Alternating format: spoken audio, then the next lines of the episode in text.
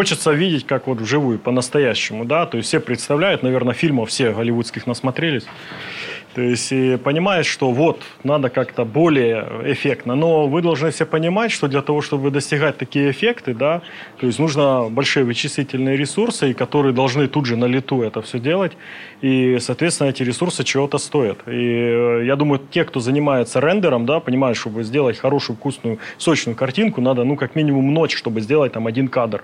Если мы имеем, конечно, там рендер-фермы, можем это делать быстрее. Если у нас там Голливуд в кармане, мы это вообще можем, как там Камерон, делать на лету, да. Но это очень дорого. Это очень дорого для того, чтобы делать крутую, классную, вкусную картинку. Главный вопрос – зачем?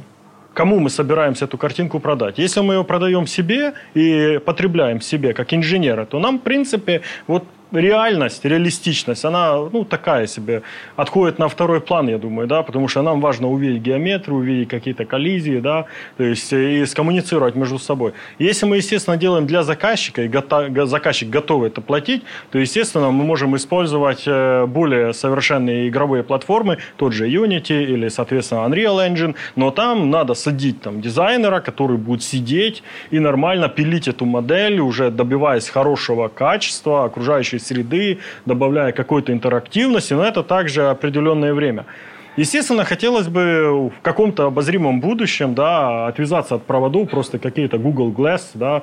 Ну, почему Google Glass? Потому что э, HoloLens, ну, все-таки тяжелый продукт, да, то есть его целый день не поносишь на стройке, и он имеет ограниченный там ресурс по производительности, по питанию и по вычислительной мощности. То есть вот одел HoloLens и пытаешься в пространстве ходить, у тебя все вот так дребезжит какое-то время, и тебя потом через две минуты начинает тошнить от этого всего. То есть, поэтому нынешние технологии виртуальной реальности, они хороши вот в проводной удаленности. Когда мы взяли, подключили там, вот, или по эйч ди эм ай, или просто загрузили готовую картинку, сидя на месте, вот мы головой крутим и вот этими стикерами управляем, и как-то, как в игре, навигацию делаем. Но все-таки еще качество, оно, ну, не настолько классное, как того хотелось, но в принципе это будет...